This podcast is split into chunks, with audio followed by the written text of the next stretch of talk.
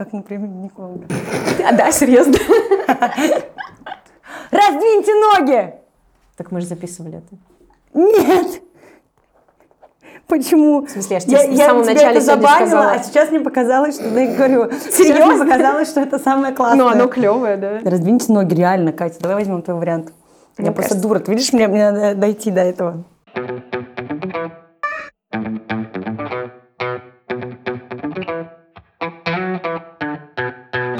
Оль, когда ты последний раз была у гинеколога на приеме? Нет, ну я вообще не пример. Я ходила, В когда нет? на работу. Нет, расскажи, пожалуйста. В смысле не пример? Ты что, особенно? У тебя матка золотая или что? Я ходила, потому что на работу устраивалась. Там это обязательная программа. Так, конечно, я бы не ходила. Почему? Ну, думаю, на это ответит каждая женщина вообще, которая, в принципе, хоть раз была Нет, ну в смысле? Ну, Не люблю это занятие. Сейчас, конечно, поработав уже самой, как э, в роли гинеколога, я понимаю, что это все просто манипуляция, как почистить зубы, и сама к этому отношусь. При этом, конечно, когда я в роли врача, я прекрасно понимаю, как себя чувствует женщина, и пытаюсь э, сгладить вообще все возможные углы, чтобы это было плюс-минус приятно. Ну, ладно, приятно слишком громко сказано, но вы меня поняли. Но я по-честному ходила просто из-за того, что это обязательный ну, осмотр перед А я устройством на правильно работу. помню, э, это тогда была история, что гинеколог не поняла, что ты сама врач? Да, да, она сначала не врубилась, что я устраиваюсь врачом, она подумала, что я устраиваюсь а, санитаркой, потом мы разболтались и еще и выяснили, что мы будем коллегами. Сейчас прекрасно общаемся. Как прошел прием? Замечательно. Это рутинный прием, абсолютно э, безличностный, бе- вообще без каких-либо эмоций. Что в твоем понимании идеальный прием? Идеальный прием, изначально прием, к которому вы готовы. Я бы так это назвала. Слушай, ну это так про все можно сказать вообще в жизни. Идеальный прием пищи, тот, к которому Но, идеальное э, но это, отношение. это правда так и есть. Э, Идеальный прием, когда вы скорее хотите пойти, вы понимаете, зачем вы это делаете. И, наверное, желательно, точнее, вы это делаете не потому, что вы заболели. Изначально Подожди, надо идти. стоп, а такие приемы бывают, Бывают. кроме как когда ты Есть- приходишь есть такие устраиваешься люди, на работу? но а, зачастую это та ситуация, вот это вот крайности из крайности, да? Еще вопрос. Это идеальный прием для кого? Для врача или для И пациента? для врача, и для пациента, потому что врач чувствует, а пациенту спокойно. Но, к сожалению, тенденция идет к тому, что мы мечемся от одной крайности в другую.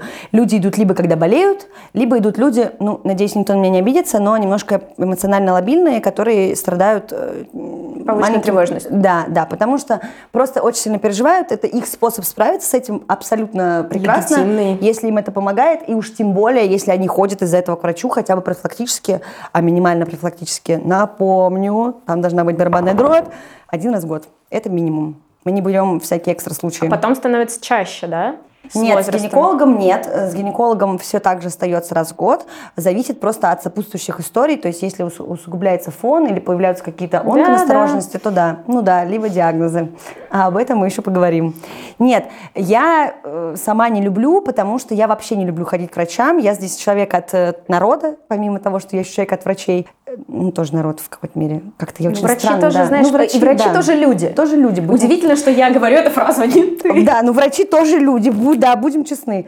Я ходила, потому что это был профприем. Честно говоря, вспомнить, когда я ходила до этого, возможно, пред- перед предыдущим устройством на работу, благо это было ровно год назад, даже чуть Слушай, ну меньше. если каждый год менять работу, ну вот я когда устраивалась последние разы на работу, ну, видишь, я так работаю, меня никто не спрашивал. А, Это все-таки, да, государственная какая-то официальная работа обычно. У меня был абсолютно ужаснейший опыт похода к гинекологу, был приятный опыт к гинекологу, в смысле, в котором я просто не чувствовала себя ущербной, странной, все такое.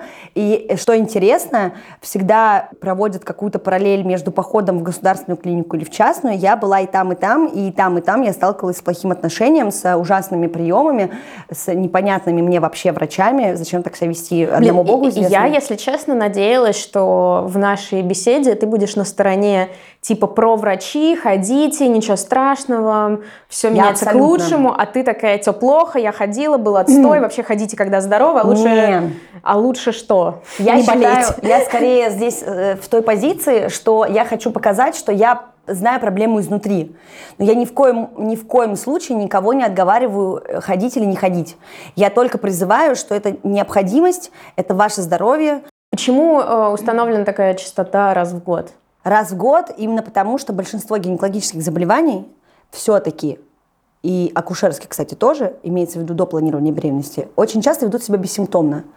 И эта бессимптомность как раз приблизительно колеблется от нескольких месяцев до года. И очень часто заболевание нельзя уловить. Если вы ходите регулярно раз в год, у вас есть история болезни.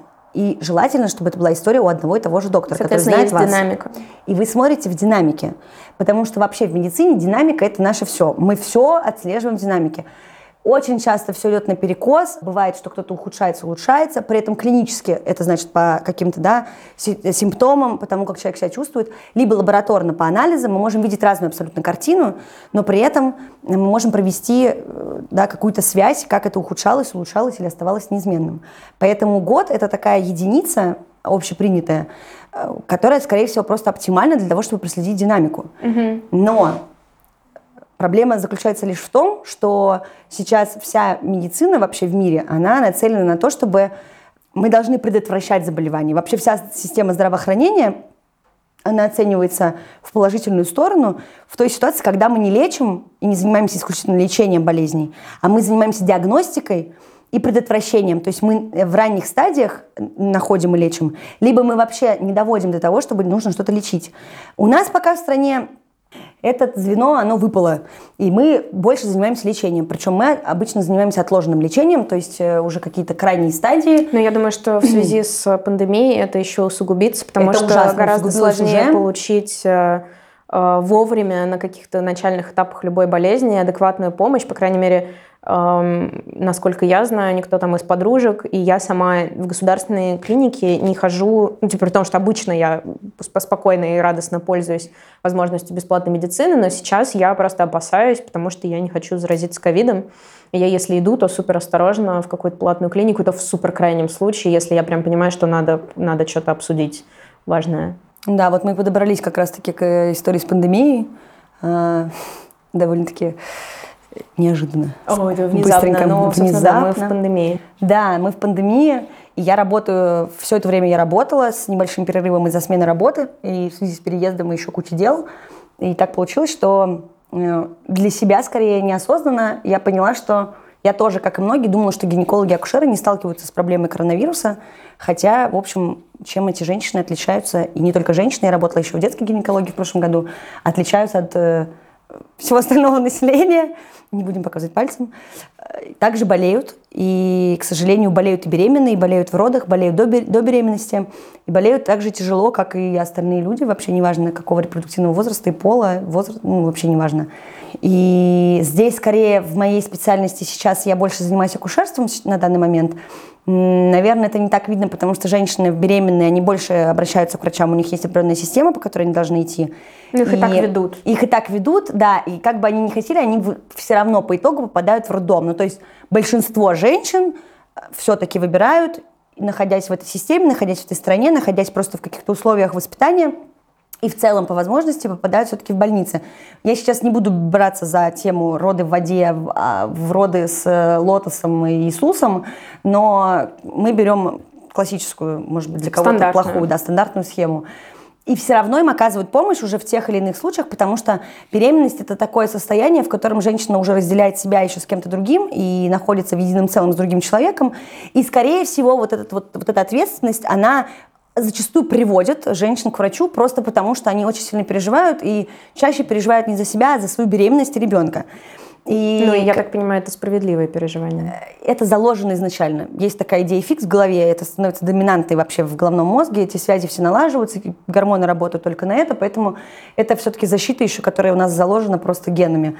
Но э, любая болезнь их приводит к скорее приводят в стационар, где их лечат доктора, которые работают не в амбулаторном звене, в тех женских консультациях или в клиниках, а уже в больницах, где другая система, где врачи по-другому мыслят, э, где э, вообще все по-другому. Это доктора мое, возможно, сугубо личное мнение, но доктора, у которых по-другому устроен мозг. Ты можешь сказать, чем отличается мышление доктора, который работает в амбулаторном приеме, ну, соответственно, это в какой-то консультации или поликлинике, а, и доктора, которые работают в больнице?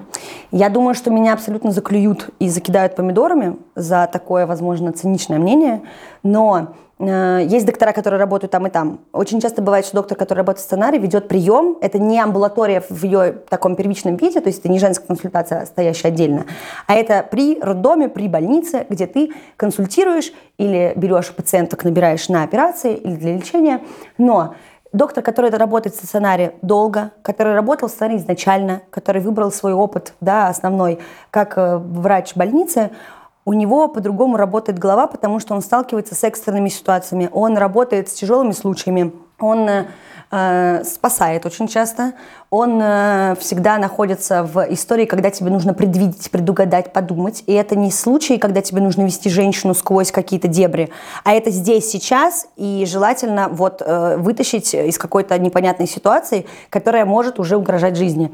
Амбулаторное звено – это скорее про меры э, такие, ну, того самого предотвращения, о котором ты говорила, да, по идее. очень мягкое наблюдение, ты идешь по, по строгому плану, ты просто обследуешь, э, даешь назначение, и при любом случае, когда у тебя серьезная ситуация, ты отправляешь к докторам стационар. Абсолютно нужны все. Я ни в коем случае сейчас не, не говорю, что кто-то лучше, кто-то хуже. Кто-то выбирает работу там, кто-то выбирает работу в ЖК, кто-то работает в больнице, в роддоме, неважно. Просто это скорее склад ума, ритм жизни, привычки и характер. Я, я про себя могу сказать точно. Я, э, может быть, когда-нибудь буду работать в клинике как доктор приема, но пока для меня идеально работа в больнице. Это вот то просто, что горит, жжется и делает из меня то, что я есть. Но в пандемии все поменялось. Мы уже пожинаем плоды каких-то ситуаций, когда женщины не пошли, не пришли, испугались, заболели, не заболели. Э, но при этом э, я думаю, просто проблема больше в гинекологии. Я только так знаю, по слухам, потому что мы работаем все равно с докторами все вместе, все обсуждаем. Но в акушерстве скорее по-другому ситуация. Мы сталкиваемся с историей о том, что сейчас женщины болеют коронавирусом, и из-за того, что их организм э, должен отвечать за двоих, они просто сложнее справляются с заболеванием. И если с, ней, с ковидом в целом непонятно, как организм отреагирует, то есть ну, у нас есть, конечно, понятные ситуации, но бывает по-разному, и никто не знает, как обернется. А здесь еще есть ребенок внутри живота, и женщина, которая переживает, ее организм должен работать э, на две системы. Это сложно, конечно, им тяжелее. Поэтому сейчас, в последнее время, у нас э, все уже очень сильно устали, но если любишь свою работу, все равно делаешь. И, конечно, нас э, стимулирует и дальше, ничего не останавливается. Просто хотелось бы, чтобы как-то ситуация поменялась, хотя бы с тем, чтобы люди могли обращаться к докторам, потому что все боятся, пропускать нельзя. Поэтому, пожалуйста, кто может, сходите куда-нибудь и проверьтесь, если вы давно не были. Ну вот уверена, что вот сейчас это лучший момент именно для таких э, профилактических чекапов без острой необходимости. Конечно, сейчас не рекомендуется. Я имею в виду, что это же не только про чекап, да, про ситуацию, когда это профприем. Сейчас люди не идут даже, когда болит. Вот, да, когда болит, точно нужно когда идти, болит, потому 100%. что риски могут быть несопоставимые с тем, как это будет, когда запустится. Поход к врачу, к сожалению, дело неприятное. Ну, да, да. Во всех смыслах. Ну, если это не ты пришел, хотя нет, я хотел сказать на консультацию к психологу, но там тоже вы будете говорить о каких-то болезненных вещах для того, чтобы разобраться с вашими какими-то внутренними историями. Это тоже может быть неприятно, и вы тоже потом можете чувствовать себя не очень хорошо. Да. Какое-то время. Абсолютно. Но иногда складывается ощущение, что все относятся к походу к врачу как к какому-то... Услуги. Да, скорее как сфера... Нет, это, это сфера услуг в одной мере, абсолютно. Не спорю, вообще ни, никогда не, не спорила, наверное. Ну, может, пару раз. Но э, ожидается, что вы приходите, и все такие сюси-муси-пуси, дуси и все такое. Я тоже очень часто бываю сюси-пусей в большинстве случаев, даже когда не хочется.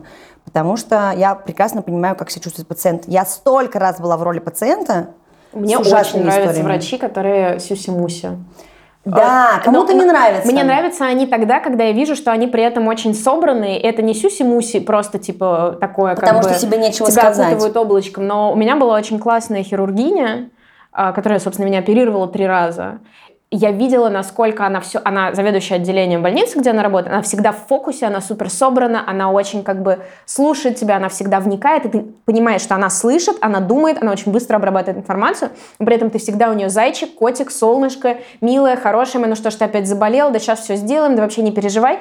И как бы на самом деле это с одной стороны, ты рационально понимаешь, что ну же, я же взрослая дама, пришла, что она мне тут со мной. Но в этот момент, когда ты пациент, мне кажется, ты всегда беспомощный и очень напуганный ребенок, потому что Всегда. тебе нужно передать часть как бы управления ситуацией, ты не все понимаешь, не все контролируешь, потому что ты как бы в такой вот уязвимой позиции. И это сюси-муси, это обращение, мне кажется, к твоему внутреннему ребенку, который как бы ты не был серьезен и собран в этот момент, все равно напуган. И это сюси-муси, такое поглаживание по голове, которое тебя успокаивает. Да, это не отменяет того, что вы должны адекватно поговорить, мне кажется, про диагноз, про то, что происходит, на твои вопросы должны ответить.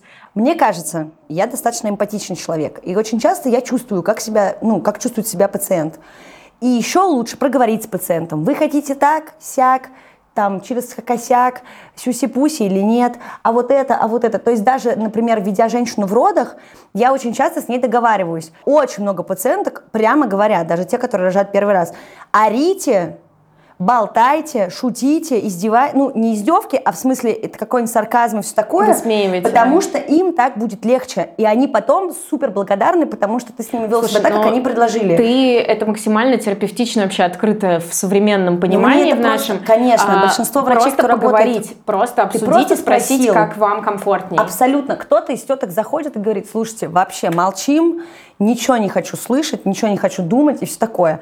Проблема еще в другом. Так как сейчас я работаю, возможно, больше, ну, невозможно, а работаю больше с родительницами, роженицами, Поэтому всегда мой прием начинается с того, что я рассказываю, что это вообще такое, что вас ждет, что будем делать. Но мне кажется, даже если ты прочитал, лучше, если ты Все еще раз это услышишь. ровно при да. первом шаге вхождения в родзал, потому что голова отъезжает, отлетает в какую-то другую вселенную, где ты никогда в жизни не был, ты не понимаешь, что происходит.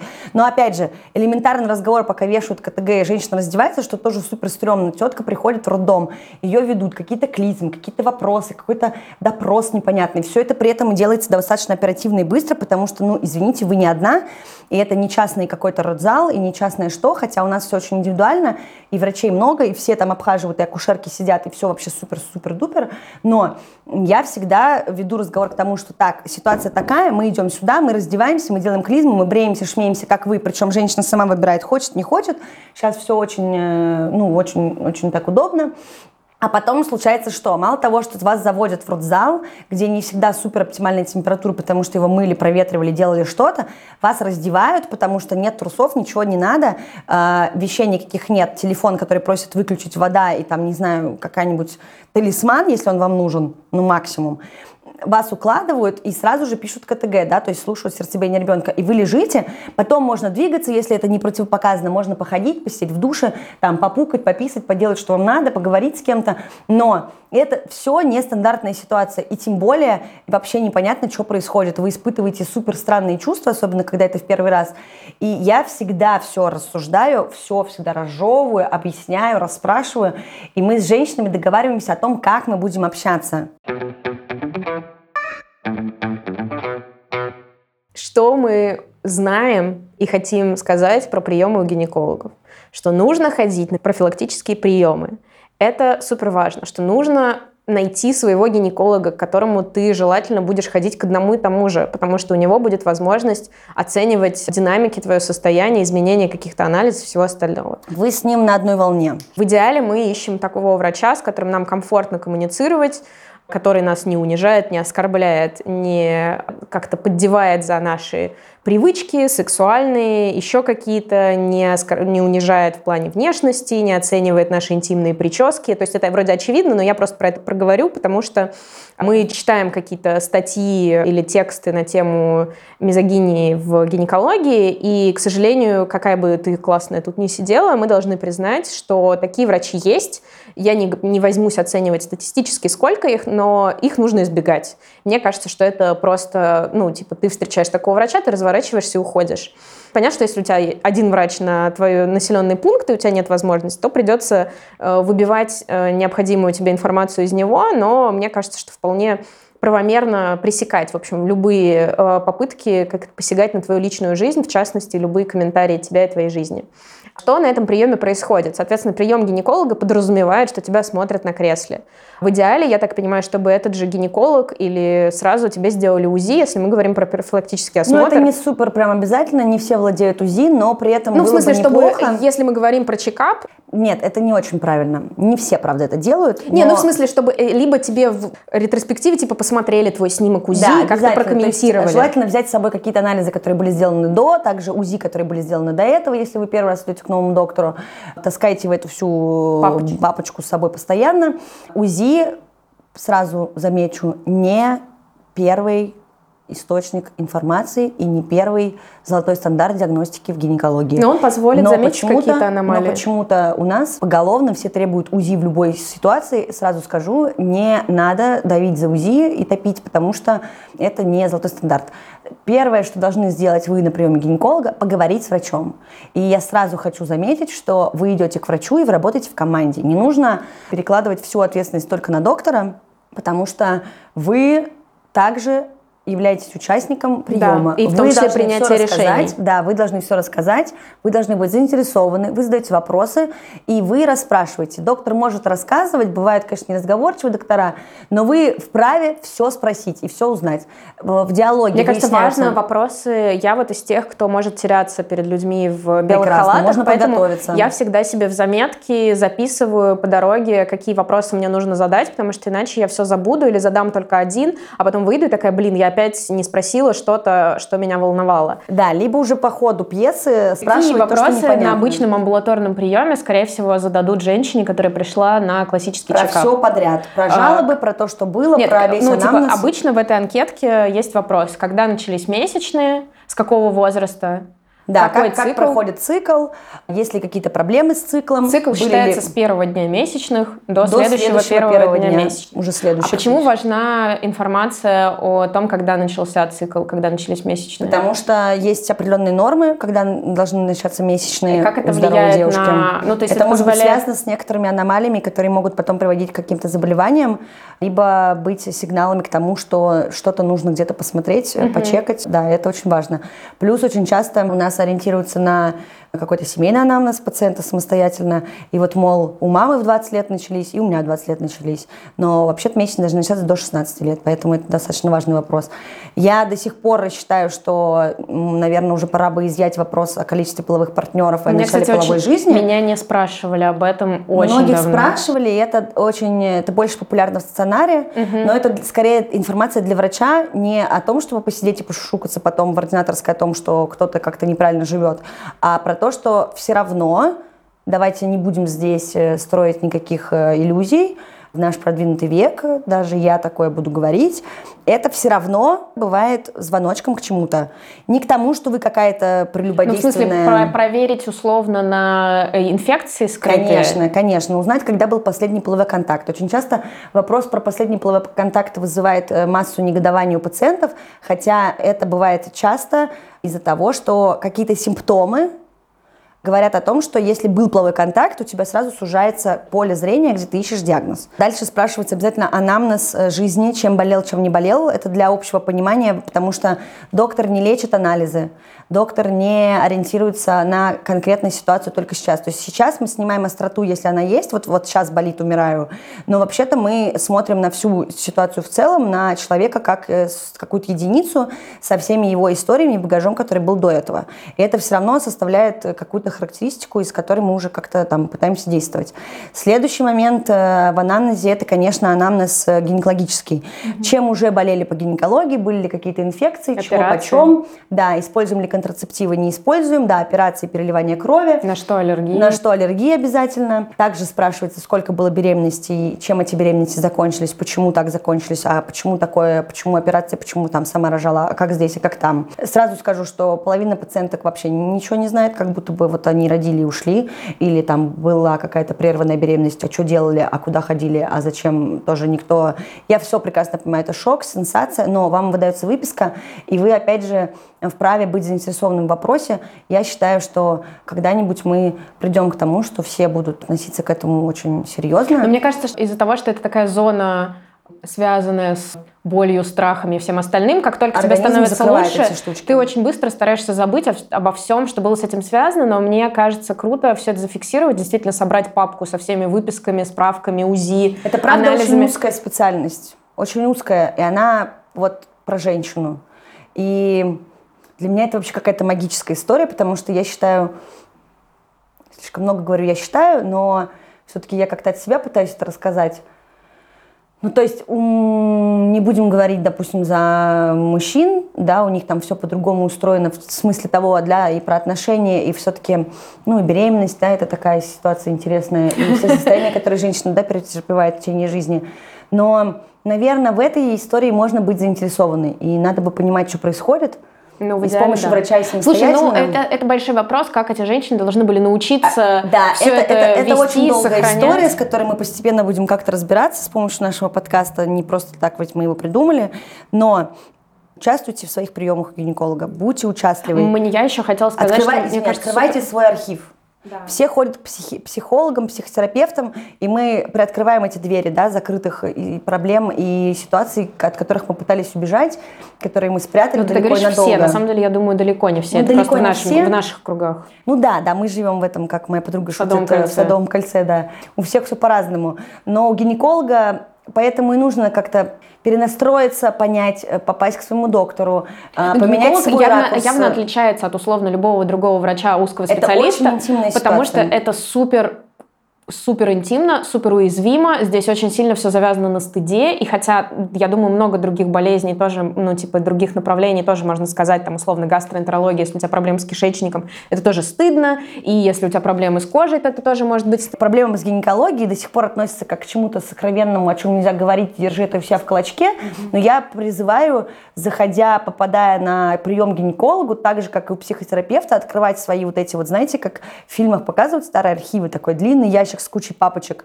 Вот прям открывайте эти папочки и доставайте их, потому что Ну, это единственное место, где вы можете Нет, получить ответы. гинекология, конечно, совершенно особое направление, потому что это одновременно вообще наша репродуктивная система, вообще все эти органы с этим связаны, они вроде немножко становятся более дестигматизированными последние годы, вот в каком-то там таких в наших кругах, я надеюсь, что в более широких, но тем не менее э, феминизм сильно этому способствует, но это пересечение зон удовольствия, да, это про нашу сексуальность, это про репродуктивную функцию, про способность продолжать род, и это просто про твое ежедневное нормальное функционирование, ежемесячное, да, это твое что-то, что Это постоянно... одна из цикличностей жизни, Да, которая да, тоже да. нацелена То есть на здесь твое как бы состояние. о- сразу очень много всего определяется, качество твоей жизни, твоего самочувствия, либо ну, типа тяжелые месячные, хорошие месячные. То есть даже месячные, которые, казалось, слово сталкиваются «месячные». все женщины сталкиваются в той или иной степени в разных форматах в зависимости да, от того, что с ними происходит. Вообще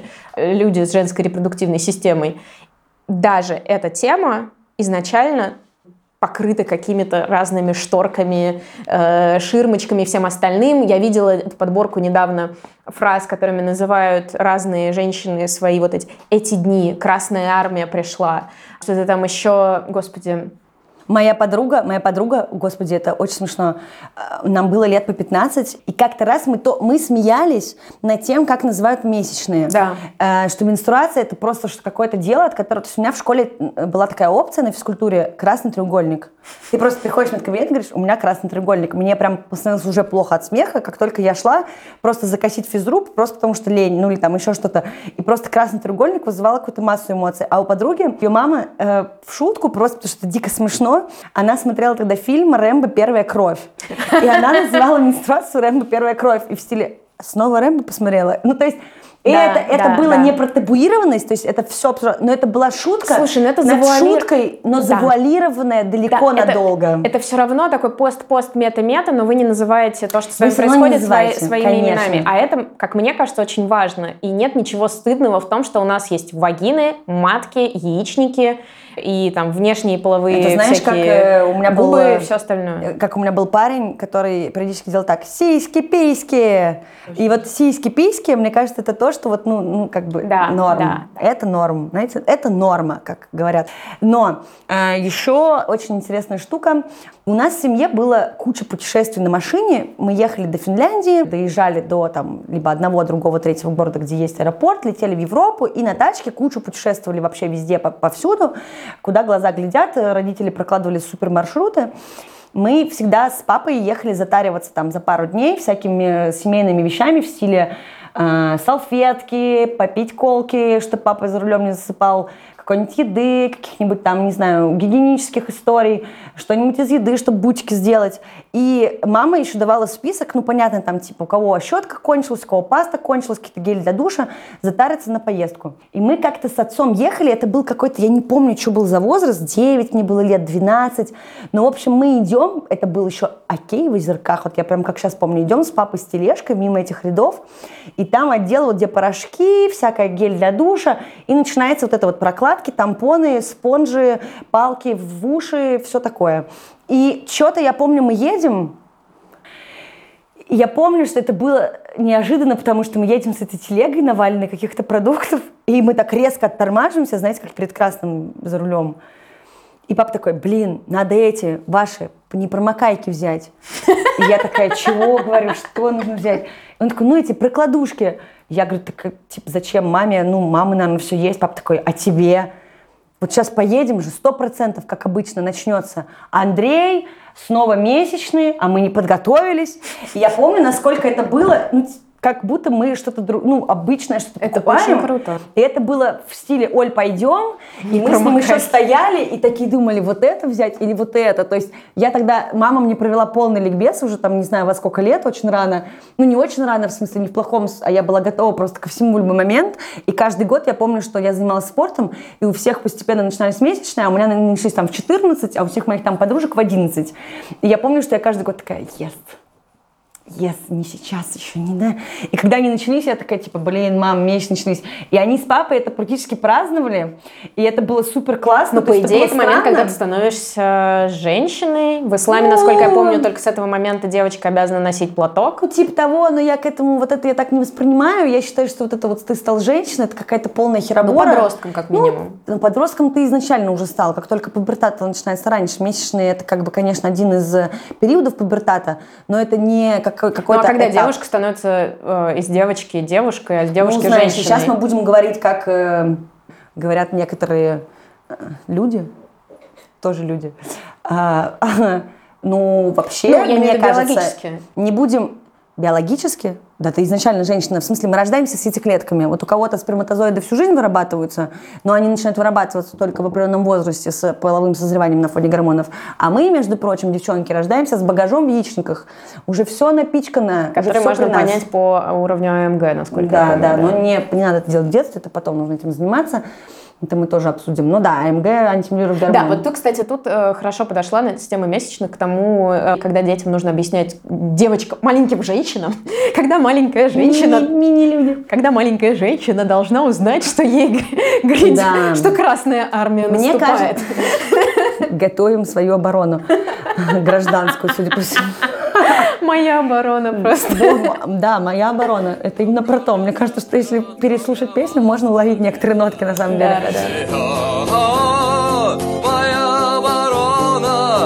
А, Кстати, ты слышала новость о том, что в Шотландии решили на государственном уровне закупать э, прокладки и тампоны Да, и сегодня бесплатно об этом читала. раздавать. Это, Мне кажется, это очень круто, при том, что Да. там по статистике, Да. по-моему, 10% женщин вообще не имеют достаточных э, средств для того, чтобы закупать себе все гигиенические абсолютно необходимые, жизненно необходимые средства. Зая. А 15% испытывают сложности с тем, чтобы их приобрести. Зая, Ну. это не только в Швеции, хотя Швеция не последняя страна. Нет, не Я Швеция, на Ш- Шотландия. Ой, Шотландия, извините. В моей жизни было много странных историй. Одна из них заключается в том, что я на Шри-Ланке, прекрасном городе э, Хикадуа, стояла в очереди, записанной на листочке, на покупку тампонов. То есть Неплохо. я приблизительно как человек с другой планеты, пыталась в аптеке, где никто не говорит по-английски, и на других языках, на которых я могу объясниться, я показывала тампекс и пальцами показывала, что это такое, куда это вставляется. Просто вот и какая-то женщина из очереди такая, а, тампекс! Я такая, да, я себя почувствовала Бриджит Джонс вот в той тайской тюрьме, где она говорила про бра. Я себя чувствовала точно так же с тампонами. И мне сказали, да, нужно записаться в очередь. И у меня из-за смены климата просто сбился цикл, и было кровотечение, но я его как бы, ну, купировала, все было хорошо, но мне все равно нужны были средства гигиены. И я помню, что меня дико подкосило, потому что я помню, что когда я писала свою фамилию и понимала, что я до конца поездки ну, не попадаю просто, как бы там очередь не дойдет, я была в таком шоке. А, поэтому Слушай, я, э, сегодня читала на самом деле статью. про это, вот про тему того, что на Шри-Ланке, я думаю, много еще неблагополучных стран и регионов, где вообще нет возможности даже записаться в очереди. А, Есть фильм на Netflix, название которого я сейчас не могу вспомнить, именно, по-моему, Periods, он так и называется, Да, я про да, месячные. что-то такое и было. он э, круто рассказывает о том, как женщин просто обучают шить прокладки и насколько это Да. на самом деле круто. И то, что э, женские гигиенические средства э, довольно большому налогу, и что на них большая идет акциза наценка Да. на государственном уровне, это, конечно, дикость, потому что вообще это средство первой необходимости. И об этом э, все забывают. Но сейчас к прокладкам и тампонам прибавились новые средства, такие как э, трусы для менструации, менструальная чаша. Но я думаю, мы об этом потом поговорим подробнее в э, нашем эпизоде именно про месячные. Это я к чему? Я вспомнила, что я когда была в Германии по обмену в восьмом классе, это было, ой-ой-ой, наверное, году в 2005 или 2006, и, может, даже, да, где-то в этом э, диапазоне. И там в школе, в женском туалете просто стояла Да, я видела а, такой. коробка. Я не могу сейчас вспомнить, я, у меня не было тогда месячных. э, я просто обратила на это внимание, на то, что... Мне кажется, они там продавались, условно, как презики часто продаются в клубах. Да, таких. да, такой автомат. Да, Я это просто автомат, где можно купить, и даже это уже очень здорово. А в универах у меня потом в женских туалетах женщины просто самоорганизовывались, девушки ставили коробку взаимопомощи, там часто лежали какие-то прокладки, тампоны, салфетки, потому что ты никогда не знаешь... То есть а, я помню, что когда только у меня довольно поздно начались месячные, мне кажется, лет в 15-16 как раз, но я помню, что все вопросы, связанные с этим, а, сопрягались всегда с каким-то невероятным стыдом. То есть тебе было, сты- ну, мне лично было стыдно, и я знаю, что другим моим там одноклассницам тоже, было очень страшно подойти, ты прям вся красная, пунцовая, тебе нужно, у тебя все кончилось, ты где-нибудь в школе, универе, и ты прям подходишь, такой, извини, пожалуйста, у тебя нет. Скажи, Прости, Да, пожалуйста, да. я вот ничего, а может быть... И это и, ужасно. И, и- и у твоей подружки нет, и она такая, сейчас, подожди, можно спросить у нее, ты можешь спросить у меня, пожалуйста? У меня была дикая история в школе. Это был класс седьмой, или, может быть, даже шестой. Короче, еще ни у кого особо не было месячных. У нас была одна девчонка. Я помню, как это было странно. Уже вот был тот момент, когда начался, начался буллинг в школе. Я сидела на третьей парте в среднем ряду, а эта девчонка сидела на первой парте там справа от меня. И мы уже тогда просто как-то что-то где-то обсуждалось. Я знала, что у нее, ей просто плохо становилось, и мы это в нашем там каком-то кругу обсуждали, что у нее месячные. Во-первых, всем было интересно, потому что у кого-то еще их не было. И она говорила, что у нее дико болит живот, что у нее очень много льется крови, что вот она там носит какие-то ночные прокладки чуть ли не весь день, ей это все очень бесит, и она не понимает, что ей делать, и все такое. И мы знали, что такая проблема существует. И у нас была абсолютно отъехавшая математичка, которая не разрешала в туалет выходить. Ну, то есть она разрешала, но это каждый раз короче, был скандал, поэтому я лично сидела до последнего, чтобы просто не вступать в эти дискуссии. Хотя у меня родители такие, которые, типа, выходишь, делаешь как надо. То есть, ну, да, у нас в стране есть проблема, что в школе нельзя есть и пить во время урока, и все забывают, что есть диабетики, есть еще разные заболевания, при которых просто необходимо выполнять какие-то штуки Ну, вообще ограничивать твои биологические потребности, типа сходить в туалет. конечно. Я Это помню, что в. Университете и во второй школе я была удивлена, насколько все расслаблено, потому что все разрешалось. Все равно находились преподы, которые совсем упертые. Но, в общем, эта математичка, она устраивала какую-то истерику каждый раз, кому когда-то надо было в туалет. И я помню, как мы всем классом в какой-то момент, знаете, повисло такое неловкое молчание, потому что эта девочка сидела в луже собственной крови. И она не могла встать. И она попросилась в туалет. Ей не разрешили. И она так сидела еще какое-то время. И потом э, мы, с, мы сидели с моей подружкой за одной партой. И мы просто... Я помню, что мы не сразу среагировали, потому что просто такая была ситуация, в которой мы не знали, что нужно делать. И я помню, что мы с ней вскочили в итоге и сказали, просто посмотрите, пожалуйста, и давайте мы что-нибудь с этим сделаем. Но я опять же говорю, из-за там моих семейных историй, Как наверное, того, что мама врач. Ну, там все равно была, конечно, истерика частично, но уже как бы всем было все равно, потому что она, правда, всех заколебала. Мы ее просто выпроводили из класса, помогли и все такое. Но это уже было к перемене, поэтому она нас выпустила. Но это, я думаю, что у нее пошла такая еще аутоагрессия из-за того, что она просто поняла, что она дико профокапилась. И что вообще-то это что абсолютно вообще-то- неадекватно. Что это вообще супер тупая ситуация. Первый мой поход к гинекологу был без осмотра, потому что я вообще, я была сама в таком шоке, я уже училась в университете, я все прекрасно понимала, но... Подожди, первый поход к гинекологу в университете? Что? Подожди. Еще раз. Так, стоп, стоп.